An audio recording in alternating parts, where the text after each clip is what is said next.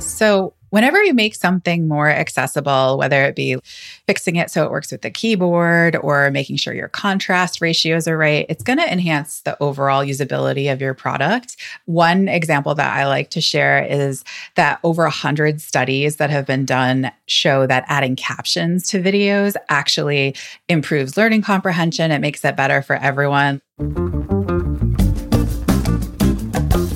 Welcome to UXpeditious, a show that brings you quick, insightful interviews with design, product, and UX leaders. In each interview, we dive into how UX research impacts user insights, shaping the design and business strategy of some of our favorite tech tools and products. I'm Alfonso de la Nuez, Chief Visionary Officer and co founder of UserZoom. And I'm Dana Bishop, VP of Strategic Research Partners at UserZoom.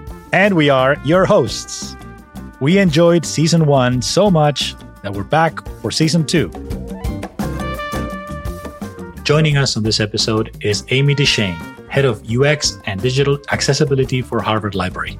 There's about 57 million people in the world with some sort of disability or impairment, making it hard or impossible to use some mobile apps and websites. A disability could be a visual impairment like color blindness or a learning impairment like dyslexia. Amy led a team that conducted an accessibility audit of 14 digital systems. Today, we dig into what they learned in this massive undertaking, and she shares some really great tips on how teams can get started tackling accessibility. Thanks for joining us today. Can you please take a moment and introduce yourself? I'm Amy Deschenes, and my pronouns are she, her, and I'm the head of user experience and digital accessibility for Harvard Library. My work is focused on making the library more usable and accessible for everyone. And I'm involved in projects like if you've used a library catalog or ever looked at like a digital exhibit online, making sure those things are usable and accessible. And I'm working with over 500 staff members of librarians and archivists on different UX projects and making sure that all our things are accessible. And I also oversee the User Research Center, which started life as a traditional usability lab about seven years ago, and now is basically our virtual hub for all the library's UX and accessibility work. Wow. Quite an undertaking. Sounds exciting. it is. It is. I really love my job. From your perspective, why is UX accessibility important from a business value perspective? So, whenever you make something more accessible, whether it be fixing it so it works with the keyboard or making sure your contrast ratios are right, it's going to enhance the overall usability of your product. One example that I like to share is that over 100 studies that have been done show that adding captions to videos actually improves learning comprehension. It makes it better for everyone. And I think the other thing, business value wise, is you want to be able to reach the largest audience possible. You can't do that if you're leaving out people with disabilities. And it's also practical to design and build with accessibility in mind than to pay for remediation or forbid lawyers after the fact. In my own work, when I think about like B2B models, when I am looking at user research products and different things that are out there, I have to adhere to the Harvard policy, which is there's an accessibility rider. And a lot of companies now have guidelines for their staff about purchasing accessible products. Actually, came up recently because we moved to a new research repository. And I'm looking at is there an accessibility section on the website? Is there a VPAT, which is a vendor product accessibility template? Or if they don't have those, even looking at their FAQs or their customer support forums and seeing when there have been questions about accessibility, how well does the support team do at answering those questions? So, all of those things really come into play in thinking about when I'm spending my company's money, but also in terms of making sure that everyone I work with can use the products. And that way, when we do our studies, everyone can participate fully as well. When we think about a future state, will accessibility efforts be even more important? And if so, why do you think that? Yeah, absolutely. So there's this phenomenon of global aging that's happening. People are living longer than ever before. I think we're on track to I think I read the statistic over 25% of the world's population will be over 65 by the year 2050. All of us are aging and we're all using technology for our work, for our personal lives, and we're going to expect these things to work for us. If I develop arthritis and start using the keyboard instead of a mouse, I want to be able to fill out a form in the same way as if I use a mouse and I'm tabbing through. I don't want it to jump from first name to phone number to last name to back to address. It should follow the visual order. So it's those little things I think we're all going to be expecting them to work as they currently do. So you shouldn't have to work any harder just because you're choosing a different mode of input. So you led a team that did an accessibility audit of 14 different digital systems.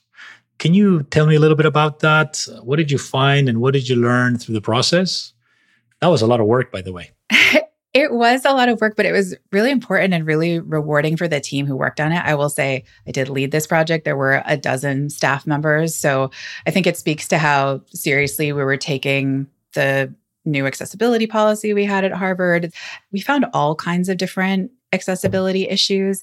I think one thing that was surprising was some of the magnification issues. So when you increase the size, you ended up having to do some extra horizontal scrolling, which is annoying. You know, if you're low vision or you just forget your glasses, you want to increase the size, you shouldn't have to scroll back and forth and up and down because you're resizing the page. And I would say the other issue that comes up a lot is the misuse of ARIA. So, ARIA is a set of HTML attributes that make functionality available to anyone, especially aimed at assistive technology users. So, if you're using a screen reader, you'll get some extra information read to you through the use of ARIA tags. But if it's misused, it actually makes things way worse. So there were some things that we needed to adjust in terms of our ARIA code and then make sure that we are using it appropriately. And I always say to folks, if you are unsure about ARIA, just don't use it. You can make things accessible without using ARIA or get the training you need before trying to dip your toe into using the ARIA tags. And just a quick note to our listeners ARIA is shorthand for accessible, rich internet applications. You can add ARIA to HTML elements that define ways to make web content and applications accessible to users with disabilities and those who use assistive technologies you're trying to do a good thing, but misusing them actually makes the situation worse. Yeah, because it can just lead people down the wrong path. It can just completely break things so you can't even use it. So maybe without ARIA, it was harder to use, and then you added ARIA incorrectly and you're not able to use it at all. So just make sure you know or your team knows in terms if you're going to be using ARIA that they're using it the right way. And can you share some best practices from that effort and what you learned and what you share out in terms of those best practices? We knew that this information was going to be used by a variety of audiences. We knew that developers were going to be looking through our audit. We knew that content creators from all over the organization were going to need it. So we provided a couple of different artifacts. So we had a spreadsheet of issues that developers could dig into if they wanted to, like, say, fix everything to do with ARIA or fix all the keyboard access issues. And then we also had just without any of the technical stuff that the developers would have used, just like best practices for the person who owns the content for the website, for instance, just to make sure that we are writing our content in an accessible way. And I think the other big thing was that anyone can do this kind of review. So we had this team of 12 people. Only four of us had done an accessibility audit before. Everyone went through some basic training to understand the basics of accessibility, the WCAG criteria, and how to do the testing. And we were all very successful in auditing the different systems. I think the other best practice is making sure that you go beyond the automated checkers that are out there. There are automated testers for accessibility. So, Siteimprove, Wave, Toolbar, you know, there's a lot of browser extensions that you can use for testing for accessibility. Those are actually only evaluating around 30% of the WCAG criteria. You can't test all of those criteria in an automated way. For instance, checking if a video has captions and that the captions are accurate. That is something you need a person to test.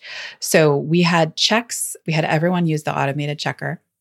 Then we had some manual tasks that everyone had to do, like checking for media accessibility, keyboard input, alt text accuracy, because you can have alt text, but it can be incorrect. So it's sounding to me like this audit is similar in like a heuristic review. So you've got a checklist, you've got a format that everyone's following. I assume you also are using a severity rating along with that as well? Yeah, exactly. We developed a prioritization process based on writing from Karl Groves, who's an accessibility expert, and from Deque. And we had high impact, medium impact, and low impact issues. So high impact issue meant person was unable to complete the task or unable to understand content. Medium impact was they could perform the task, but with difficulty. Low impact was that they might be inconvenienced by it.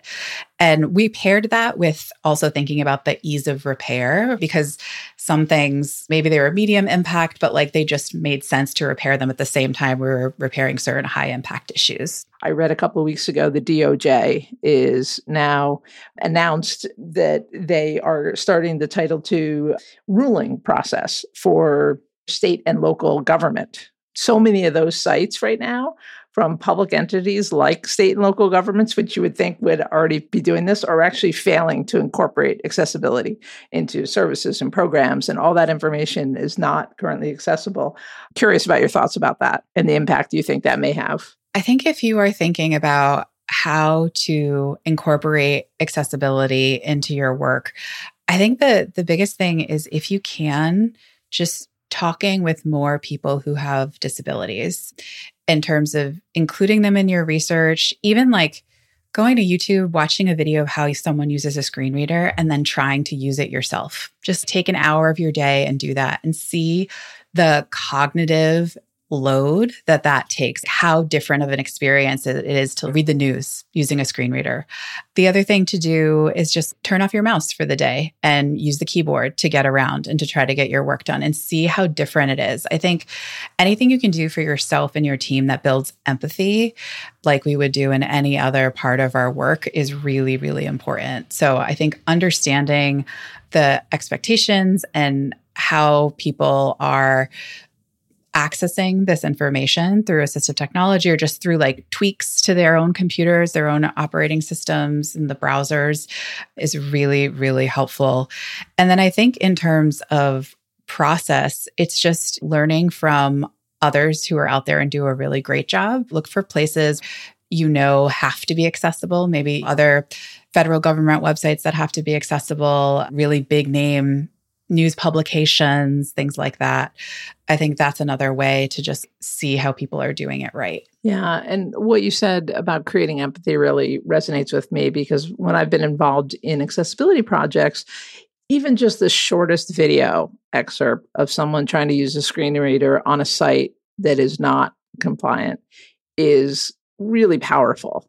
And it doesn't take much or very long for someone to really get it who's maybe not involved in it, but can clearly see the problem. Exactly. Yeah. And like I said, bringing that lens to your own product, thinking about this isn't a separate thing you need to be doing. Just including the people who have disabilities who are using assistive technology in your typical research process. Just push your recruitment just a little bit farther, challenge yourself to make sure you're not just aiming for like the average user. So, how can you make sure people with disabilities are included in your research, in your design, and just in your thinking throughout the process.